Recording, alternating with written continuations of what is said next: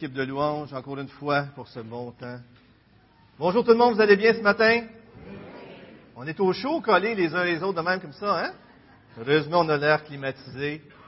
Merci, euh, c'est bon de voir tout le monde, de voir les gens qui étaient malades d'être de retour aussi. Dave aussi qui est là, et euh, c'est bon, je parlais aussi avec Hélène Asselin, qui avait fait juste un petit séjour cette semaine. En tout cas, c'est bon de voir tout le monde qui est là et de pouvoir compter les uns sur les autres pour les prières aussi, prendre soin les uns des autres. Je vous invite à tourner dans Juge. On termine notre série dans Juge ce matin. Et pendant que vous tournez, j'aimerais juste souligner que la mère de Sarah Gagnon est ici ce matin avec nous, Gisèle Laplante, qui est de retour de Bulgarie. Elle était missionnaire avec Suzy Frey à Bulgarie. Et puis là, c'est euh, la finale, je pense. Hein? On est de retour au pays. Pas finale pour servir le Seigneur, mais finale pour la mission là-bas. Bienvenue chez nous. Madame Laplante, on est content de vous avoir. Bienvenue à chacun, à chacune. Lorsqu'on vit dans une euh, société comme la nôtre, il est impossible de ne pas venir en contact avec les croyances de notre euh, communauté, bien sûr. Et euh, si, bien sûr, on vit avec les gens, plus qu'on vit avec les gens, plus qu'on est touché par ce qu'ils croient vraiment. la culture nous affecte d'une façon ou d'une autre, même si on ne voudrait pas il y a quelque chose qui nous touche continuellement. Ce que je veux dire par là, c'est qu'aujourd'hui, nous sommes dans une société où on pourrait, euh, vous avez entendu comme moi des gens qui disent, ben si c'est bon pour toi, si tu es heureux ainsi, ben c'est correct pour toi. Si tu es heureux, ben tu as juste à continuer à croire ce que tu crois puis à vivre ce que tu vis. Et ça, ça embrasse une, euh, une grande partie de notre pensée québécoise aujourd'hui, que euh, chacun pour soi, si vous êtes heureux, puis on dérange personne, puis on vit comme on, vit, comme on veut, en autant que ça ne dérange pas personne. Pas vrai que c'est un peu comme ça? On est aussi une église ici qui euh, a à cœur la grâce. On veut faire grâce aux gens, on veut communiquer la bonté, on veut aimer les gens de notre société. Et dernièrement, à travers le texte d'aujourd'hui aussi, Dieu m'a sensibilisé à l'idée que des fois on voudrait tellement se rendre accessible aux gens comme chrétiens qu'on pourrait des fois perdre nos distinctions de chrétiens et qu'on pourrait devenir comme assimilés à notre société. D'une certaine façon, si ça continuerait dans ce sens-là de plus en plus, à un moment donné, les gens pourraient dire, c'est quoi la différence entre un chrétien et un non-chrétien? Vous êtes tous les deux pareils. Et si les gens disent ça, c'est-tu bien? Là, vous n'êtes pas convaincus, là. Et pour moi, c'est très important. Si les gens un jour nous voient des croyants avec des non-croyants, avec un certain temps, ils nous ont vu aller, puis ils voient aucune différence, est-ce que c'est une bonne chose? Ça me fait du bien d'entendre ça, ça me fait vraiment du bien. Je suis sérieux. Vous savez, euh, une, femme, une femme mature dans la foi m'avait déjà dit, être, être mature comme chrétien, c'est être équilibré. Et c'est comme ça, hein?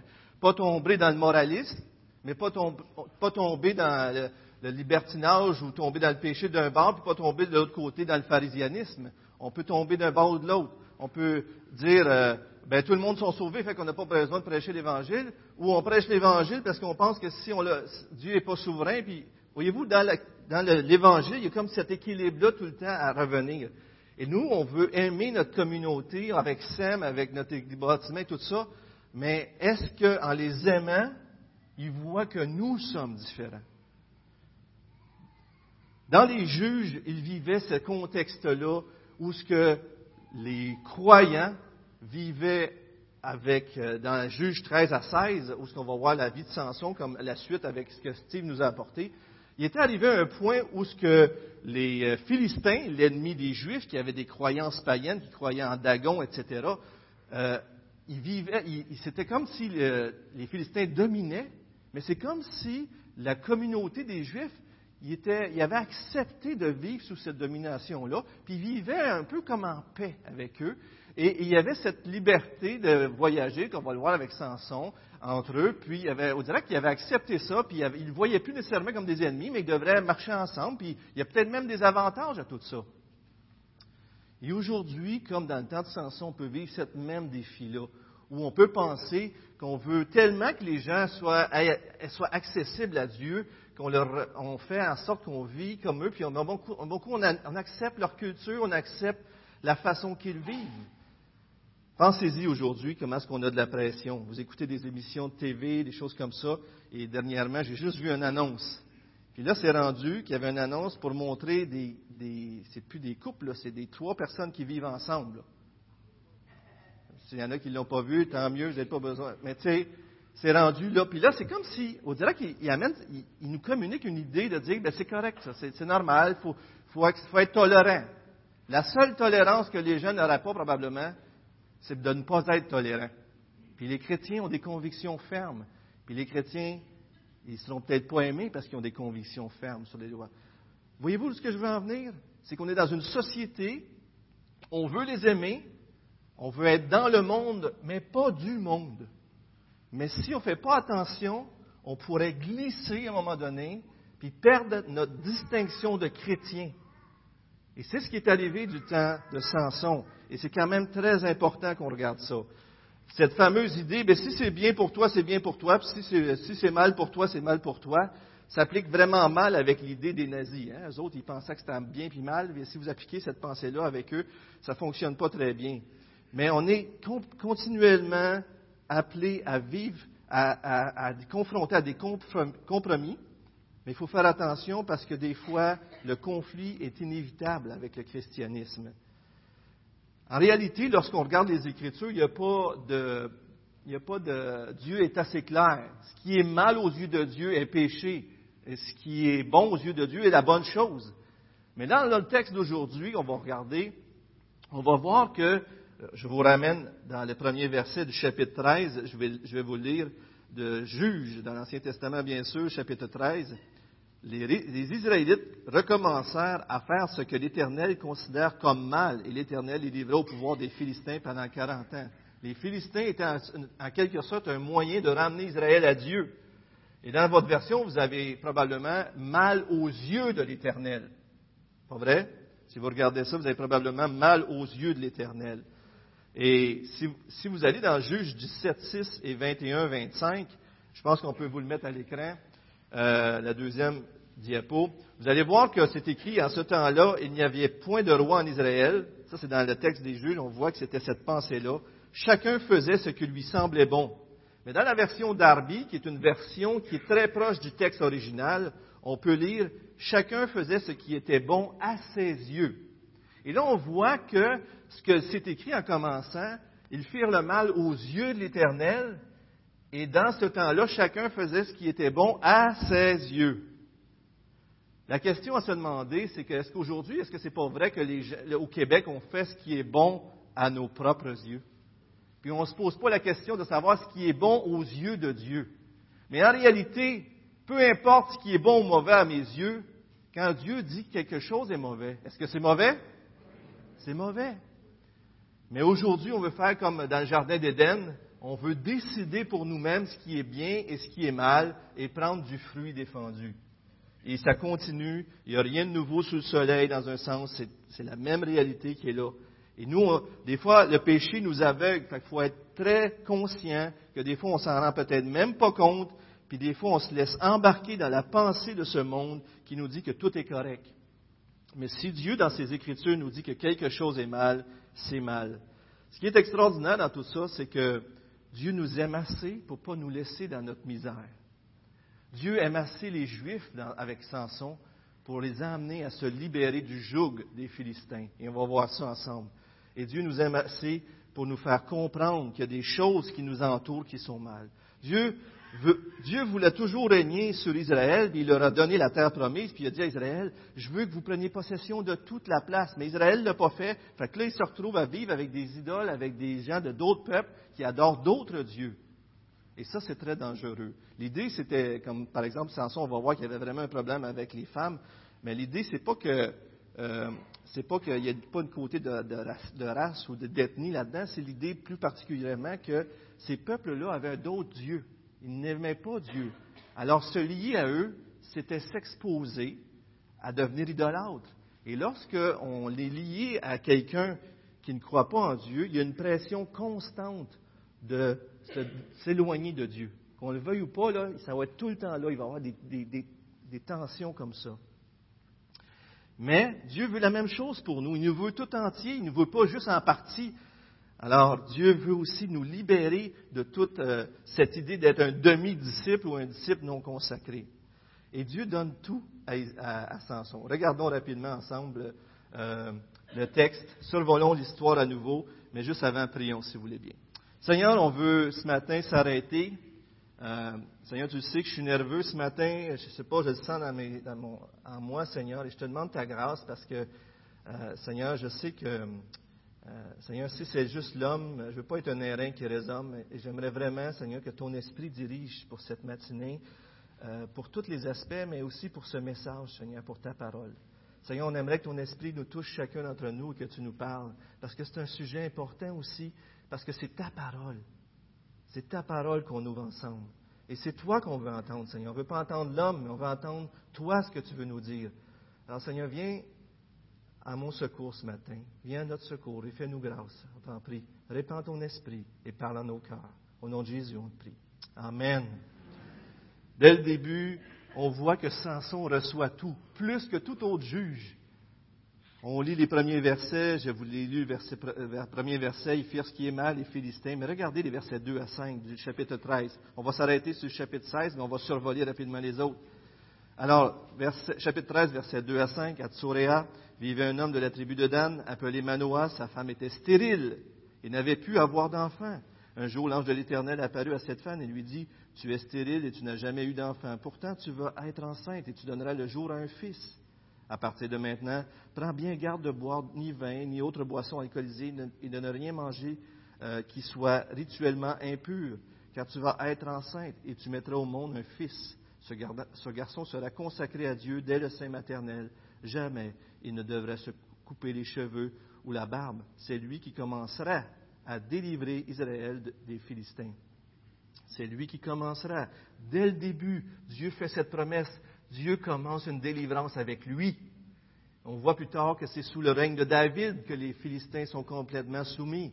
Mais on sait que ça pointe vers le grand David qui vient, celui qui délivrera son peuple de ses péchés, Jésus-Christ. Amen. Mais on voit dès le début que d'une femme stérile, Dieu suscite un enfant qui va être un libérateur. Et pourquoi Dieu fait ça? Il a fait ça avec Abraham, avec, avec euh, Sarah, Sarai à ce moment-là, pour Isaac. Il a fait ça avec Anne, pour Samuel le prophète. Il a fait ça avec euh, Élisabeth, la mère de Jean-Baptiste, pas vrai? Et à chaque fois, il intervient dans l'œuvre du salut pour rendre une femme stérile, pour avoir un enfant. Qu'est-ce que Dieu est en train de faire par ça? Il est en train de dire que l'œuvre qu'il ne fait, l'homme ne peut l'accomplir. Dieu est en train de dire qu'il faut qu'il intervienne pour que le salut arrive jusqu'à nous et pour qu'on soit délivré. L'homme n'y arrivera pas tout seul. Et bien sûr, l'ultime image de ça, c'est Marie, qui n'a même pas connu d'homme. Ce n'est pas l'idée qu'elle était stérile, elle n'a pas connu d'homme et à l'enfant de Jésus-Christ, notre Sauveur. Le salut que vous avez, le salut que j'ai, est un salut qui vient de Dieu seulement. Amen. Moi puis vous, on ne peut rien y faire. On peut se tourner vers lui, on peut lui demander sa grâce. Mais même là, c'est lui qui nous a attirés. C'est lui qui nous sauve. Dès le début, Dieu fait une œuvre extraordinaire pour la naissance de, de Samson. Et puis, il le fait en sorte qu'il soit qu'il y ait un vœu de Naziréa. Certains d'entre vous, vous avez entendu Steve en parler. Je crois que c'est dans Exode 6 qui en parle un peu plus. Euh, puis cette idée-là, c'est d'exprimer que d'être consacré à Dieu est mis à part face à un Dieu saint. En d'autres mots, Samson qui représente, qui est le digne représentant du peuple d'Israël à ce moment-là, qui est tout croche comme le peuple d'Israël, comme on va le voir. Samson est mis à part comme Israël a été mis à part. Il devrait être consacré à Dieu, mais jusqu'à la fin, il fait toutes ces consécrations, les choses qu'il ne devait pas faire, il les fait. Un peu comme Israël, il était consacré à Dieu, mais tout ce qu'il ne devait pas faire, il le fait en quelque sorte. Alors, Samson, comme le digne représentant d'Israël, a brisé les attentes de son engagement vers Dieu et il a regardé ce qui était bien à ses yeux lorsqu'on voit qu'il trouve sa première femme était bien à ses yeux à lui. Oui, mais ses parents n'étaient pas contents. On regarde un peu plus loin au chapitre 14. Juste avant, le, chapitre 13, il y a toute l'histoire où l'ange de l'Éternel se révèle aux parents de Samson, mais on arrive à la fin du chapitre 13, verset 24. La femme donna naissance à un fils et elle l'appela Samson. L'enfant grandit et l'Éternel le bénit. Et l'Esprit de l'Éternel commença à le pousser à l'action lorsqu'il était à Manaïdan, entre Tsoréa et Eshtaol.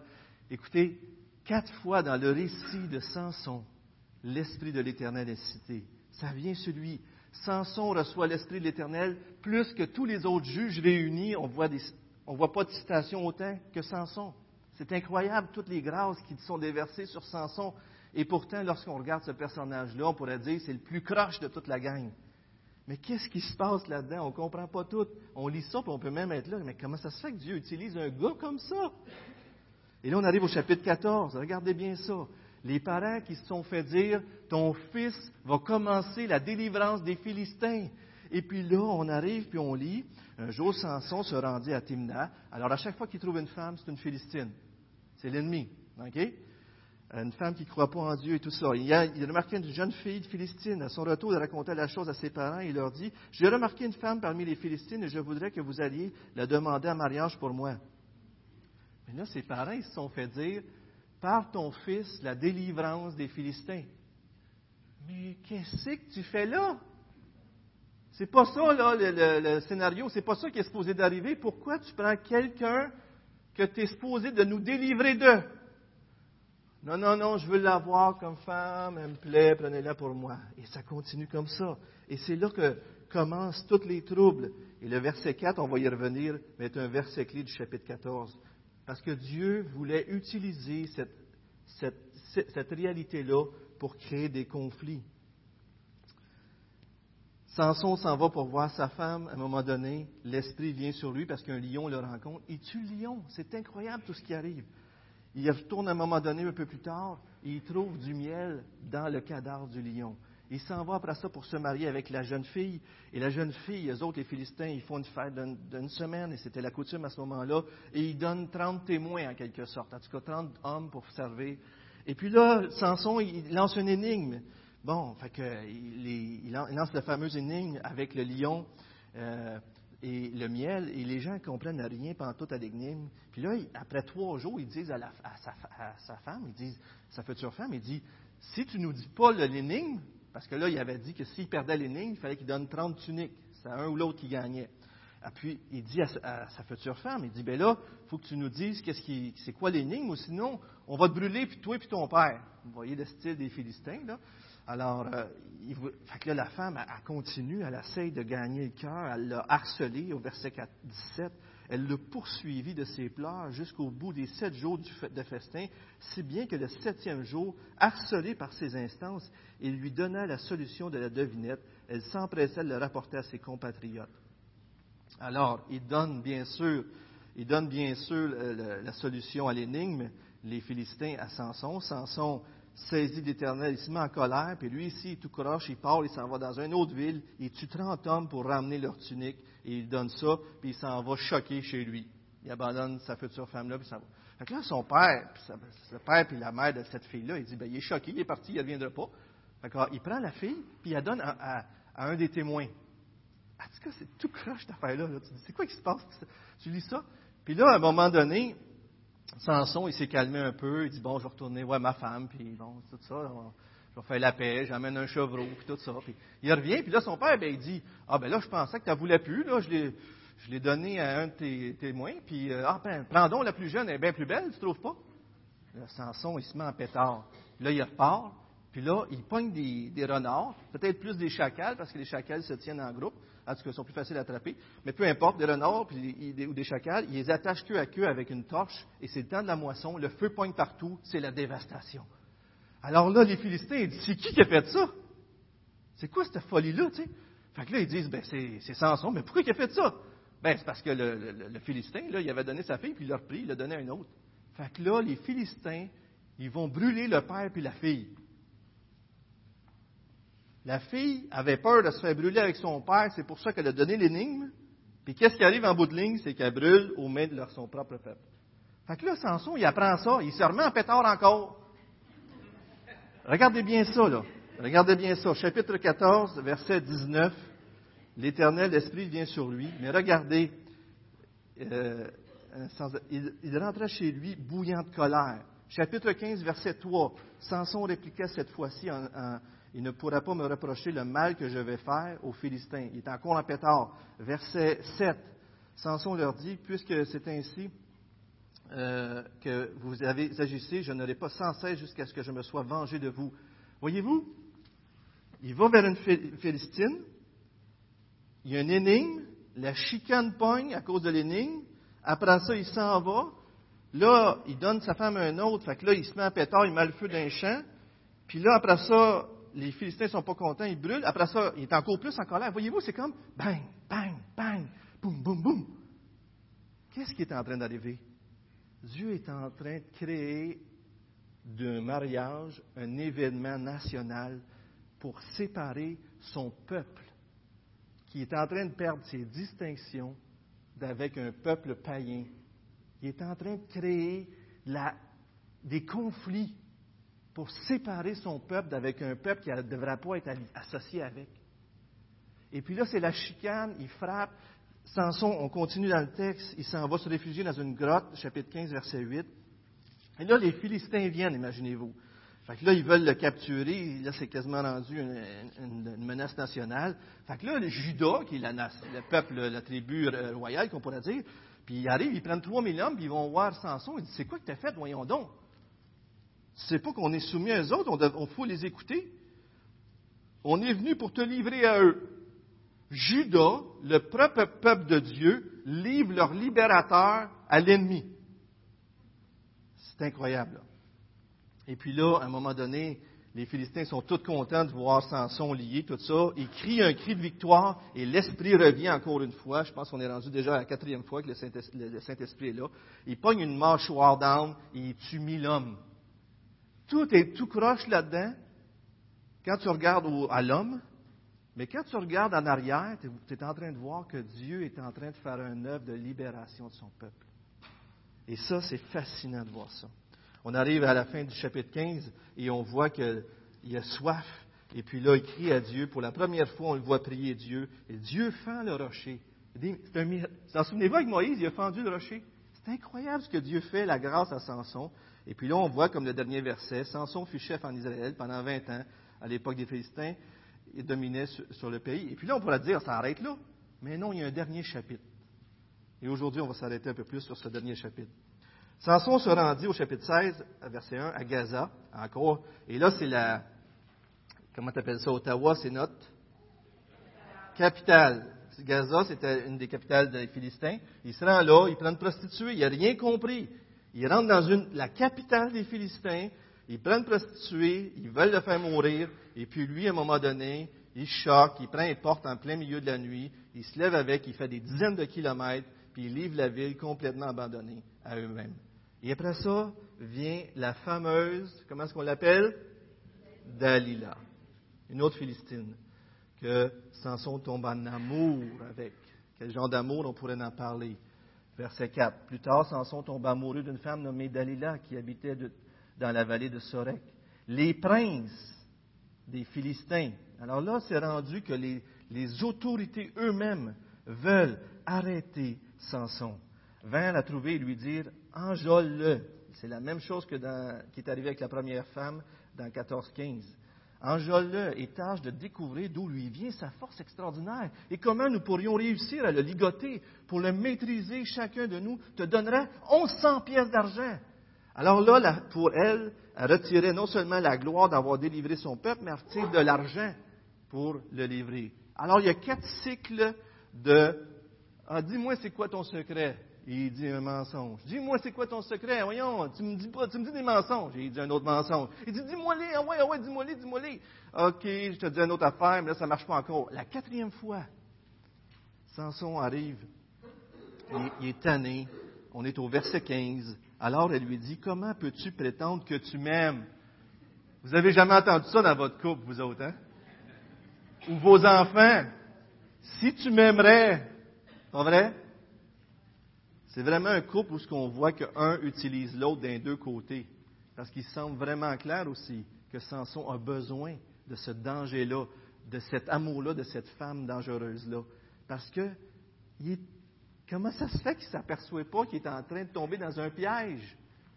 Incroyable! Comment peux-tu prétendre que tu m'aimes alors que tu ne fais, tu me fais pas confiance? Mais non, je sais pas pourquoi, là. Voilà trois fois que tu t'es moqué de moi et que tu as refusé de m'indiquer d'où venait ta force extraordinaire. Tous les jours, elle le harcelait par ses paroles et le poussait à bout par des instances. Excédé à en mourir, il finit par lui révéler son secret. Est-ce qu'il y a des femmes qui sont comme ça ici? Une blague. Non, non, frappez-vous pas, là, Mais ça peut arriver des fois, hein, l'insistance, l'insistance, l'insistance. À un moment donné, on n'en peut plus. Il a dit, et puis là, il fait venir les Philistins, les princes, il coupe les cheveux, il perd sa force. Et souvent, on pourrait conclure, il perd sa force parce qu'il a coupé les cheveux. Mais c'est un lien indirect qu'on devrait faire plutôt. Parce que le verset 20 nous dit, il se réveilla de son sommeil, il se dit, je m'en tirerai comme les autres fois, je m'en dégagerai. Voyez-vous, Samson croyait que même s'il avait dit la vérité, ce qu'il avait reçu comme don de Dieu lui appartenait. C'est une belle leçon aussi, là. Il se réveilla et dit, je m'en tirerai, bon, mais à la fin, mais il ne savait pas que l'Éternel s'était détourné de lui ou retiré de lui. Les Philistins le saisirent, lui crevèrent les yeux, puis l'amenèrent à Gaza, le ligotèrent avec une double chaîne de bronze et lui firent tourner la meule à grains dans la prison. Euh, Dagon, ça veut dire, le mot, la, la racine, je pense, ça veut dire grain, mais à un moment donné, c'est venu à être représenté par des poissons, là mais il y a une idée ici aussi avec le grain. Après avoir été rasé, ses cheveux commencèrent à repousser. Les princes des Philistins s'assemblèrent pour offrir un sacrifice important à Dagon, leur Dieu, et pour se livrer aux réjouissances. Ils disaient, c'est notre Dieu qui a livré entre nos mains notre ennemi Samson. Quand le peuple vit, il loua son Dieu en disant, c'est notre Dieu qui a livré entre nos mains notre ennemi et qui ravageait notre pays et qui fait tant de victimes parmi nous. Comme il était en joie, ils s'écrièrent, appelez Samson, qu'il nous divertisse. Ils firent sortir Samson de la prison et il dut se livrer à des pitreries devant eux, puis ils le placèrent entre les colonnes du bâtiment. On va arrêter au verset 26. Mais jusqu'à ce moment-là, c'est la défaite. On dirait même que les dieux ennemis ont la victoire, pas vrai? Mais Dieu aime les renversements, et c'est ce qu'on va voir aujourd'hui aussi. Je continue en disant que trois choses que j'aimerais vous dire aujourd'hui rapidement. Dieu fait grâce même à travers le conflit. Dieu fait grâce même des fois en créant des conflits. Dieu fait grâce malgré notre infidélité. N'y quasiment pas besoin de le débattre avec tout ça. Hein. Et Dieu fait grâce même à travers nos pertes. Dieu fait grâce même à travers nos pertes. Commençons avec les conflits. Dieu fait grâce même à travers les conflits. On a parlé tantôt, la surprise des parents. Comment ça se fait que Dieu permet que Samson soit pris avec un problème de femme et c'est toujours la mauvaise femme. C'est toujours une Philistine. C'est quoi son idée? Mais Dieu a un plan plus grand que ça derrière. Et lui est en train d'agir malgré Samson, malgré son péché. Il est en train d'utiliser Samson qui pêche pour délivrer son peuple. C'est assez fort, ça, à votre goût?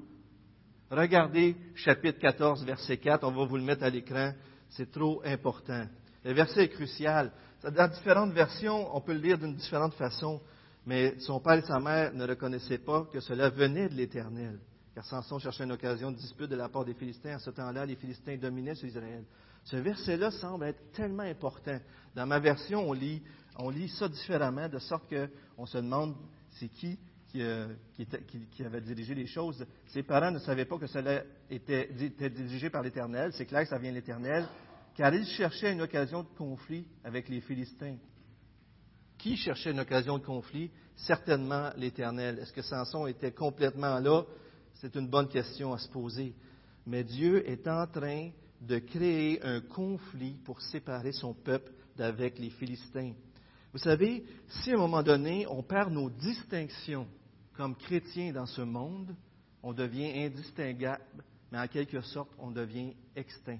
On, on devient c'est mieux écrit ici. Là. Attendez un petit peu, je l'ai écrit quelque part ici. Euh, euh, Dieu est intervenu pour empêcher son peuple de ne plus être distinguable culturellement d'avec les non-croyants, sinon cela aurait été leur extinction spirituelle comme peuple de Dieu. Si on est pareil comme le monde, il n'y a plus de peuple de Dieu, à quelque sorte. On ne fait plus notre rôle. Est-ce qu'on est le sel ou est-ce qu'on a perdu notre sel en tant que chrétien? Est-ce qu'on est lumière ou est-ce qu'on n'éclaire pas grand-chose? Je vous donne une citation de Michael Wilcock qui a dit Il est impossible qu'il existe une coexistence harmonieuse entre l'Église et le monde. S'il n'y a pas de conflit, c'est parce que le monde a pris le dessus. Par commodité aujourd'hui, on élève le choix personnel à un intouchable. Tout le monde est libre de choisir ce qu'il veut. On ne prend pas la volonté de Dieu en considération. On tolère tout plein de choses. Puis la vérité absolue, oh, ça n'existe pas. Chacun croit ce qu'il veut. Puis les responsabilités personnelles, c'est pas bien grave. Là. À ce temps, on cherche toujours le coupable. Puis on accuse le gouvernement souvent parce que lui, c'est un gros groupe, fait qu'on va mettre ça tout sur son dos. Pas vrai? Aujourd'hui, qui est responsable? Vous allez écouter à la télé une, mère, mettons, quelqu'un ou un père qui a abusé son enfant, vous allez peut-être même entendre, ben, c'est pas de sa faute. C'est d'un contexte.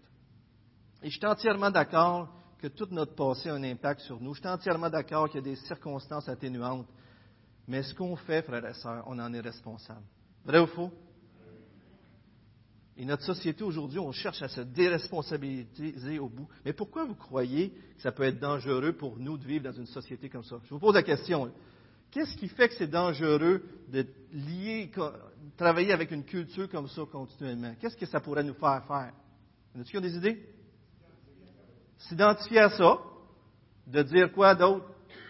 Hein? Dans le fond, ils ont raison. C'est pas grave. Tout est relatif. C'est pas grave, là. Hein? On devient ennemi de Dieu. c'est très bon parce que j'ai un passage qui s'en vient pour montrer ça. Mais on est en train de dire que, bon, vivre et laisser vivre. Pourquoi qu'on ferait des conflits avec ça? Pensez-y, là. On arrête d'ailleurs le péché. On ne veut pas de conflit avec les gens. Fait qu'on enlève tout ce qui va faire un conflit. Comprenez-vous? Mais en enlevant ça, on perd énormément. En général, dans notre situation, on pourrait, si on prêche sur le jugement, sur la redevabilité, sur les vertus morales, comme Jésus l'a fait, il va y avoir des conflits, pas vrai? Si on prêche qu'il y a un jugement, si on prêche qu'on est redevable, il va y avoir des conflits? De l'autre côté, on pourrait tomber euh, d'un autre côté, puis euh, être pharisianiste, autoritaire, moralisant, puis dire, ben, lorsqu'on on prêche sur le racisme, sur les besoins des pauvres, sur l'idée d'embrasser socialement et moralement, moralement indignes, dans le sens a les aimer, même s'ils sont des pécheurs, des aimer quand même, comme Jésus l'a fait. Jésus faisait les deux. Mais ça pourrait créer aussi des conflits. Voyez-vous, l'idée, c'est, c'est pas de dire qu'on se sépare du monde. L'idée, c'est de dire qu'on est séparé pour Dieu dans le monde, qu'on garde notre salé c'est pour ça que ce message-là me tient à cœur de vous le communiquer parce qu'on veut vivre dans une église où il y a la grâce, mais est-ce qu'on veut préserver aussi à tout prix l'évangile, la vérité? Ou sinon, qu'est-ce qu'on est en train de faire, comme notre sœur nous dit? C'est l'amour du monde, c'est inimitié contre Dieu. On adopte les idoles du monde. Jacques 4.4 nous dit qu'on est adultère. Si on oublie Dieu, on le rejette. Et regardez, je vous mets les, textes à l'écran pour nous montrer que c'est normal pour des chrétiens d'avoir des conflits avec le monde. C'est normal. Je ne suis pas en train de dire que je vais vous sortir d'ici puis vous mettez la chicane partout, là, OK? Non, mais c'est important, là. Donald nous a dit un matin, sortez d'ici, puis moi, je veux me mettre en chicane avec toi. Moi, je suis un chrétien, on n'est pas supposé d'être en paix. C'est pas ça l'idée. La question la plus importante, c'est qu'est-ce qui fait le conflit? Écoutez-moi bien, là. Qu'est-ce qui fait le conflit? Est-ce que c'est Donald et ce qu'il fait ou c'est l'Évangile? S'il y a un conflit entre moi et quelqu'un, c'est parce que lui ai dit la vérité, mais je l'ai dit avec amour, je l'ai aimé, j'ai dit qu'il y, a un jugement qui s'en vient, puis tout ça, puis qu'il me rejette, c'est normal. Mais si j'ai dit, tout est juste un perdu, puis tu t'en vas en enfer, puis ben, il arrivera ce qui arrivera, puis je ne plus rien savoir de toi, je ne suis pas sûr que c'est tout l'Évangile. Vous comprenez ce que je veux dire? pourquoi le conflit est très, très important? Mais si le conflit vient à cause de l'Évangile, frères et sœurs, c'est normal. Est-ce que vous croyez ça? Regardez les textes. Matthieu 5. Heureux serez-vous lorsqu'on vous insultera, qu'on vous persécutera, qu'on répandra sur vous toutes sortes de mal Dites-le avec moi. C'est à cause de qui qu'il va y avoir des conflits? À cause de l'évangile de Jésus-Christ et de Jésus-Christ crucifié. Si le conflit vient d'autre chose que ça, vient à cause de moi parce que je, suis un baboune, je suis un bête, je suis un colérique ou, je suis méchant, c'est pas correct, là.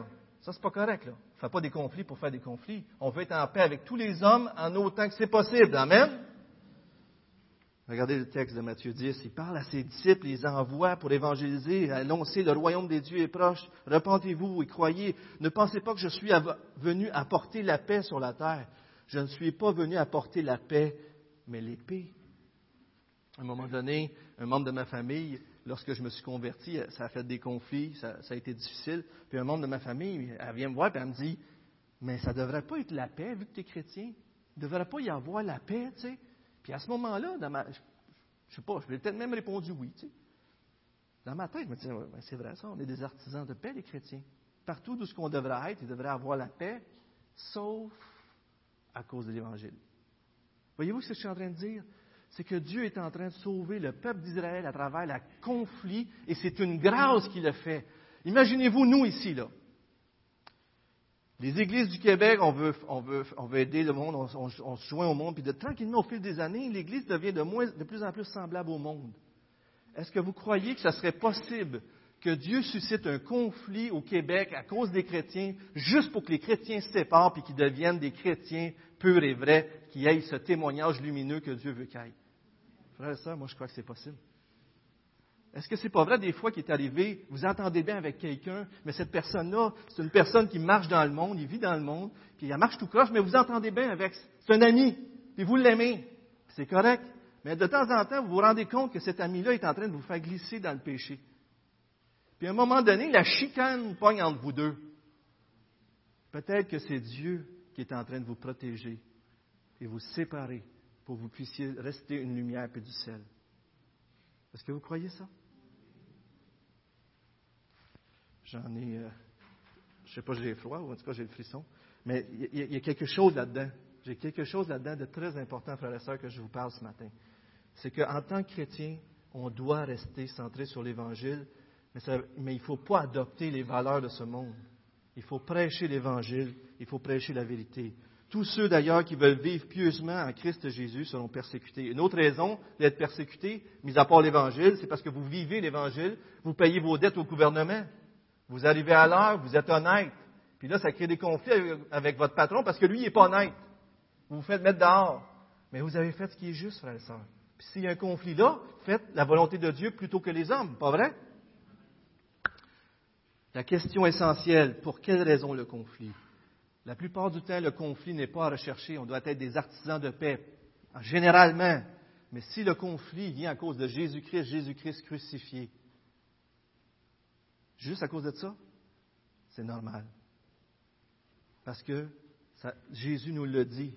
Dieu fait grâce, deuxième point, même malgré notre infidélité, je vais passer rapidement là-dessus, euh, mais vous voyez, Samson est tout croche. Le peuple juif livre Samson. Samson prend des femmes euh, philistines qui adorent un autre Dieu. Et, et, là, on pourrait se dire, mais pourquoi Dieu utilise un gars tout croche pour faire son œuvre? Et vous savez, c'est important qu'on se pose la question parce qu'on pourrait penser que si je pousse le bon bouton, euh, si je lis ma Bible, si je vais à l'église, si je prie, si je fais ça, ça, ça, un, deux, trois égale Dieu me bénit. Pas vrai qu'on peut penser de même? Moi, je vais être honnête, j'ai déjà pensé de même, puis j'ai une tendance à penser de même. Dans ma tête, puis c'est vrai que Dieu bénit ceux qui obéissent. Les Écritures le montrent, ça. C'est pas une question, je ne mets pas ça en question. Mais la grâce n'est pas liée à ça nécessairement. Parce que sinon, si Dieu ferait juste grâce, jusqu'à moi je fais les bonnes choses, ça veut dire que la grâce est liée à l'homme et ne dépend pas de Dieu. Est-ce que c'est vrai parmi vous ici, dites-le pas peut-être, là, mais est-ce que c'est vrai que des fois vous avez marché tout croche puis que Dieu vous a fait grâce pareil? Vous avez dit oui, c'est bon ça. Puis est-ce que c'est vrai que des fois vous avez marché comme il faut, mais la grâce, on dirait qu'elle n'était pas là pareil. La grâce de Dieu ne nous est pas due. Elle nous est donnée en Jésus-Christ et grâce à lui seul, mais on ne doit pas la prendre pour acquis. Une grâce, c'est une grâce parce qu'elle ne dépend pas des... Oui, Dieu va nous bénir si on obéit. Oui, on est en Jésus-Christ. Fait que c'est sûr que tout concourt à notre bien. Je ne suis pas en train de mettre ça en question, là. Comprenez-vous? Mais dans le contexte ici, on pourrait dire c'est quoi Samson? Dieu le bénit, il donne l'Esprit Saint, puis, il a de la force, puis il marche tout croche, puis Dieu l'utilise pareil. Mais à un moment donné, à la fin, Samson, il a pris pour acquis la grâce de Dieu. Il dit, coupe-moi les cheveux, puis je vais perdre ma force. Il l'a pris pour acquis. Mais Dieu n'y a pas donné. Il s'est retiré. La grâce de Dieu est une grâce, frère Et Dieu peut vous faire grâce même si vous ne la méritez pas. Si vous criez à lui, même si vous ne la méritez pas, il va vous faire grâce. Et en Jésus-Christ, sa grâce nous est en quelque sorte acquise parce que c'est à cause de lui, on est en Jésus-Christ, on est ses enfants, il va nous aimer jusqu'au bout. Je ne remets pas ça du tout en question. Je veux juste vous, faire, vous emmener à réfléchir, à dire, prenons pas la grâce comme un acquis, c'est un cadeau. Amen? Je ne sais pas si certains d'entre vous ont des habiletés. Moi, habituellement, habituellement, vous voyez comment je m'exprime, Master, je veux m'exprimer, je suis habile de mes mains. Je ne suis pas un menuisier extraordinaire, mais je suis bricoleur, puis je me débrouille bien. Souvent, là, des fois, je finissais mon travail. En tout cas, ça m'est arrivé. là, je dis, oh, merci Seigneur, ça allait bien, tu sais. Mais des fois, là, ça se met à aller mal. Je sais pas si ça vous arrive, vous autres, là. Puis tout va mal. Pas, pas, vous n'avez pas juste une affaire, mais là, ça se met à aller mal. Puis là, tu te dis, voyons, je me dis, ça je suis bon d'habitude je me suis approprié le don que Dieu peut m'avoir donné. Pas vrai? Et puis là, je ne le prends plus comme une grâce. Puis là, mon coup, tu dis, ah, ben, je devrais prier pour ça. Tu réalises enfin que tu dois prier. Puis là, tu pries, puis des fois, hein, les choses vont mieux. Dieu nous fait grâce, même quand ça ne va pas bien. Mais souvenez-vous aussi que Dieu va être fidèle, peu importe si nous, nous sommes infidèles. Regardez un texte dans Acte 2, 23 qui est l'exemple suprême que Dieu peut utiliser des gens infidèles pour accomplir sa volonté. Cet homme, on parle de Jésus, vous l'avez à l'écran, je crois. Cet homme, livré selon les desseins arrêtés et selon la préscience de Dieu, vous l'avez fait mourir en le clouant à la croix par la main des impies. Vous êtes coupable, mais c'est Dieu qui était derrière tout cela. Avez-vous vu le texte? Dans un verset, vous avez les deux. Vous avez l'infidélité la plus complète de l'être humain et vous avez la souveraineté la plus complète de Dieu. Vous avez un Dieu qui, qui donne les conséquences aux hommes qui font le mal, mais qui accomplit le bien même au travers le mal. Ce n'est pas extraordinaire pour nous autres de savoir que Dieu peut accomplir le bien même au travers le mal des gens qui nous entourent, même à travers notre propre mal? Regardez Esther 4, 13 à 14. Et je lis ce verset-là parce que pour moi c'est un verset, je l'ai déjà ramené, mais clé pour comprendre que ça ne veut pas dire que tu peux pécher comme tu veux. Là. Faisons attention à ça. Lorsqu'on pêche, on va avoir des conséquences à nos péchés. Si on n'a pas les conséquences totales, c'est juste à cause de Jésus-Christ et Jésus-Christ crucifié. Mais regardez ce passage-là. C'était dans une période où un peuple voulait détruire les Juifs et une femme juive était placée au niveau du leadership, la femme, une des femmes du roi en place païen. Et cette femme-là a été utilisée par Dieu pour délivrer le peuple juif. Mais à un moment donné, elle est placée où, est-ce qu'elle doit choisir de s'identifier à son peuple et peut-être même de mourir pour sauver son peuple. Et bien sûr, on parle d'Esther. Mais regardez le texte. Mardoché fait répondre à Esther, ne t'imagine pas que tu échapperas seul d'entre tous les Juifs parce que tu es dans la maison de du roi. Car si tu te tais, le secours et la délivrance surgiront d'autre part pour les Juifs et toi et la maison de ton père vous périrez. Et qui sait si ce n'est pas pour un temps comme celui-ci que tu es parvenu à la royauté? Ce que je veux attirer l'attention, c'est que Mardoché est en train de sensibiliser Esther. Garde Esther, tu as un choix à faire. Fais le choix que tu veux. Mais Dieu t'a peut-être placé là pour ça. Mais ton choix, que tu le fasses ou pas, Dieu va accomplir son plan de délivrance. Avez-vous vu le verset, comment c'est extraordinaire? Dieu Mardoché est en train de dire à sa nièce, Garde là, tu peux faire le choix que tu veux, Dieu va sauver son peuple parce qu'il est fidèle puis il va accomplir ses promesses. Mais il peut passer par toi. En d'autres mots, ce texte-là est en train de nous dire que quand on pêche, on se fait de la misère à nous-mêmes. Puis quand on va, on obéit au Seigneur, on va évangéliser, on s'expose à rentrer dans la bénédiction de Dieu qu'il veut nous donner. En d'autres mots, on est, Dieu va toujours nous bénir parce qu'il est fidèle et il nous a sauvés. Mais on peut faire des choix qui vont nous porter des conséquences à nous, comme Samson, on le voit qui est arrivé aussi. C'est un beau passage, pas vrai? La grâce de Dieu et le péché, écoutez ça, est tellement opposée. La grâce de Dieu utilise nos faiblesses et nos manquements pour notre bien, Mais le péché utilise même les dons et les forces que Dieu nous donne contre Dieu. Je vous le relis, OK? La grâce de Dieu et le péché est tellement opposé. La grâce de Dieu utilise nos faiblesses et nos manquements pour notre bien, mais le péché utilise même les dons et les forces que Dieu donne et les utilise contre Dieu. Des fois, les dons, les cadeaux de Dieu, on les utilise pour s'éloigner de Dieu. Mais si nous sommes infidèles, Dieu demeure fidèle. Et on pourrait parler du Saint-Esprit qui était là et qui était tellement une délivrance. À quatre reprises, comme je vous ai dit, revient. Je vous mets à l'écran euh, juste un, un, cantique sur le Saint-Esprit, OK? Pour vous montrer, dans ce texte-là, on voit continuellement le Saint-Esprit revenir. Et Dieu met son Esprit Saint pour faire son œuvre. Et là où est-ce que le Saint-Esprit est, Dieu est en train d'agir. Et si vous avez le Saint-Esprit dans vos vies, votre vie va être transformée. Et c'est pour ça qu'on doit toujours chercher la, la, relation avec Dieu, la présence de Dieu, parce que c'est ça qui va nous transformer.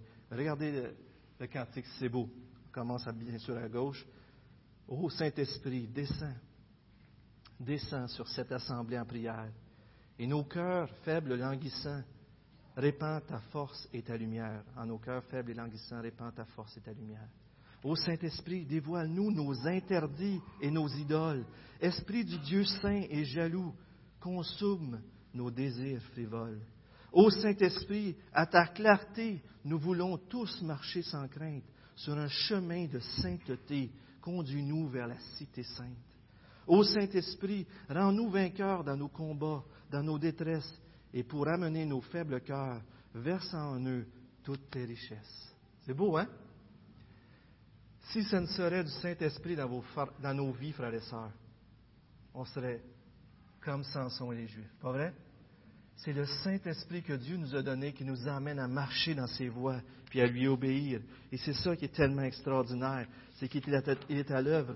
Dans Galates, il dit, Galates 5, des cinq premiers versets, il dit, c'est-tu par en faisant la loi que vous avez reçu le Saint-Esprit? Mais non, c'est pas en faisant des choses que vous avez obtenu le Saint-Esprit, c'est en croyant l'Évangile.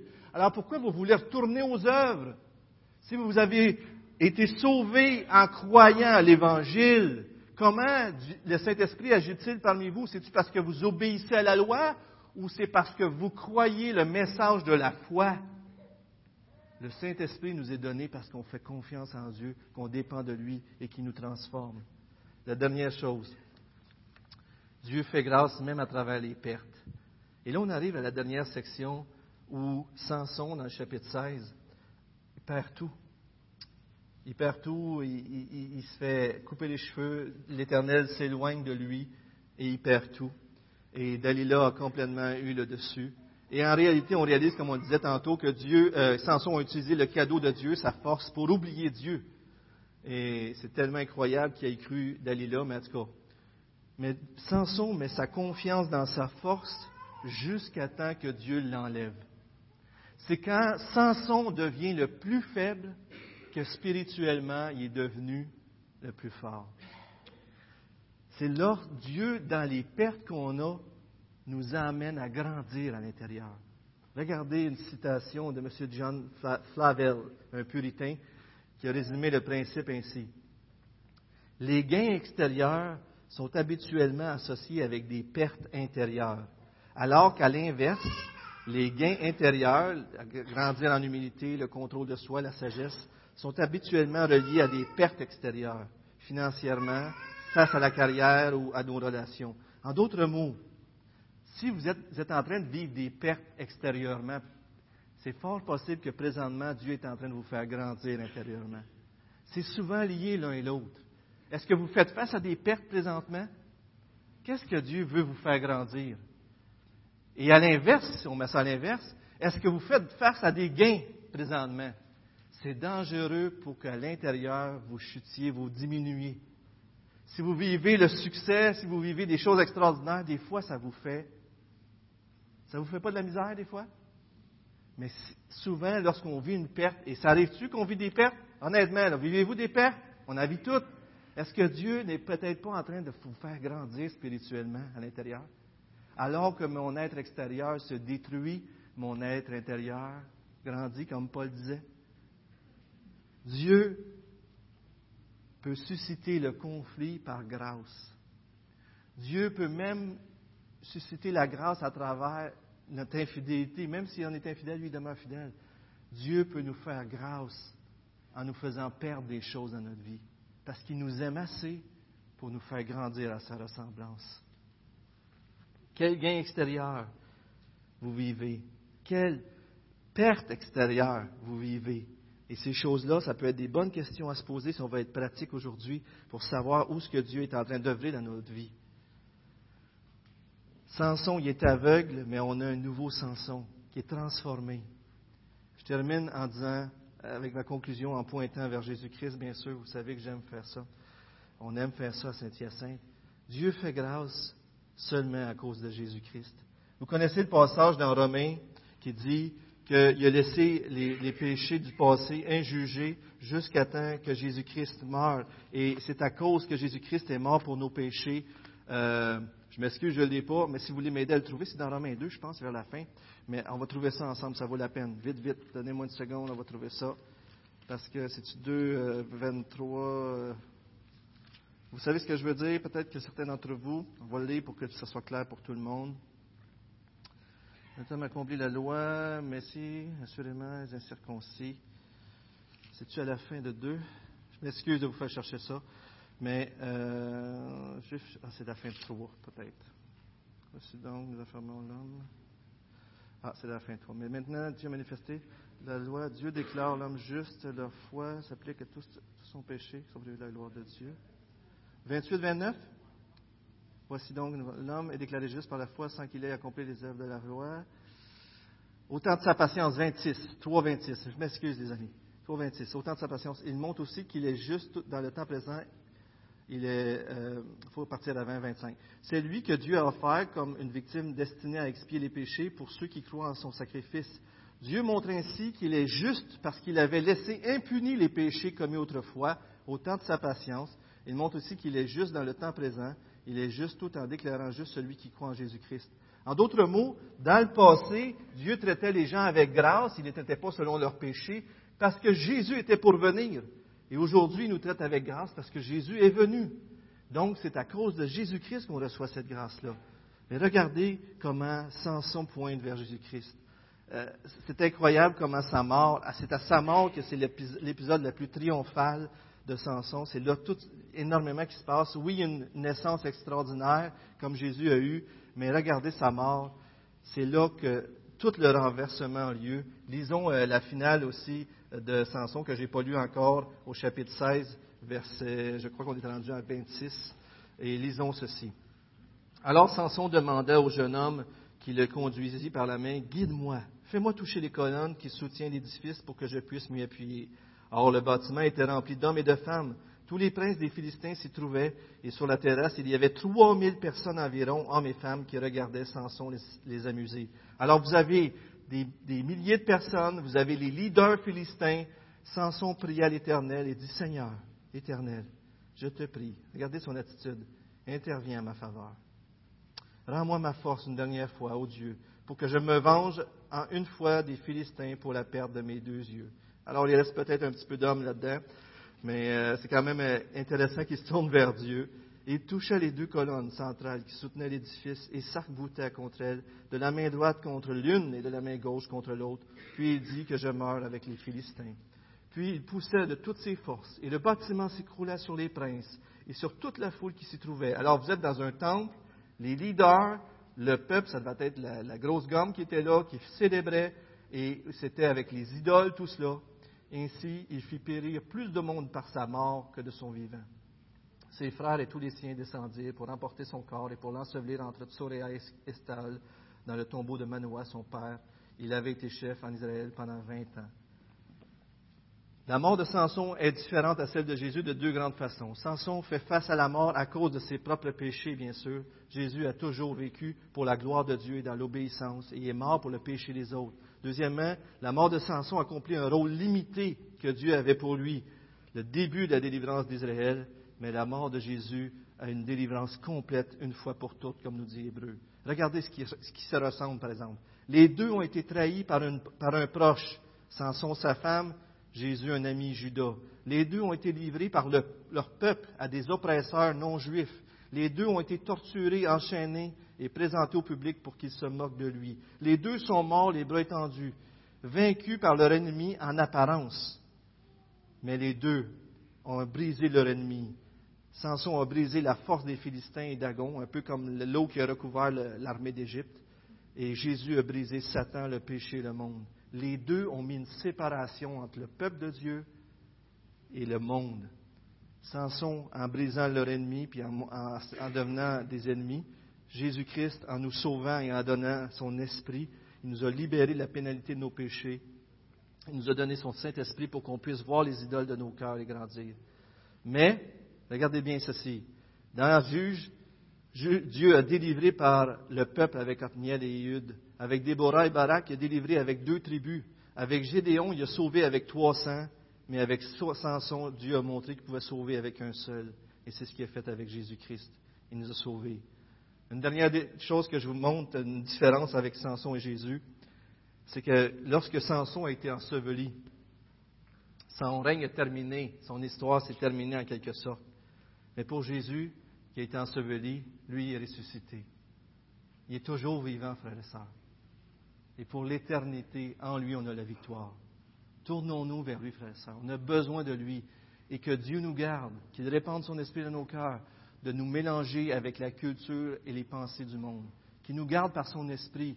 Et s'il le faut un jour qu'on arrive là parce qu'on est rendu trop comme le monde, peut-être qu'il va nous faire la grâce d'avoir un conflit. Mais s'il le fait, c'est parce qu'il est fidèle, puis il nous aime assez pour nous garder loin du péché et du monde. Amen. Seigneur, merci pour ta parole. Merci pour euh, ces, vérités qu'on voit à travers la vie de Samson. Seigneur, on te prie vraiment d'être avec ton Église à Saint-Hyacinthe. On ne veut pas être, euh, Seigneur, aller d'un côté pharisianisme, puis on ne veut pas aller d'un autre côté où ce qu'on va pécher comme le monde, Seigneur, mais on veut être séparés pour toi dans le monde. On veut aimer les pauvres, les, démunis, même peut-être se faire appeler l'ami des pécheurs, parce que c'est ça qui a été appelé. Mais en même temps, Seigneur, on veut se garder de communiquer toujours ce même message que tu communiquais toi-même. Repentez-vous et croyez, car le royaume des cieux est proche. Seigneur, préserve la sainteté de ton Église, Seigneur. Je sais que c'est lorsqu'on va être différent au travail, lorsqu'on va être différent dans nos familles, lorsqu'on va être différent à l'Église et dans notre vie, dans nos relations, lorsque les gens vont voir qu'on a une moralité qui vient pousser de l'intérieur parce que tu nous as tellement aimés qu'on veut t'aimer en retour, qu'on veut vivre pour toi, que les gens soient transformés, Seigneur, qu'ils puissent sentir et voir le royaume des cieux à travers nous, Seigneur, qu'ils puissent surtout sentir ta présence. Seigneur, je te prie, comme pasteur de cette Église avec tous les autres, Seigneur, on te prie, préserve-nous. Préserve-nous, Seigneur.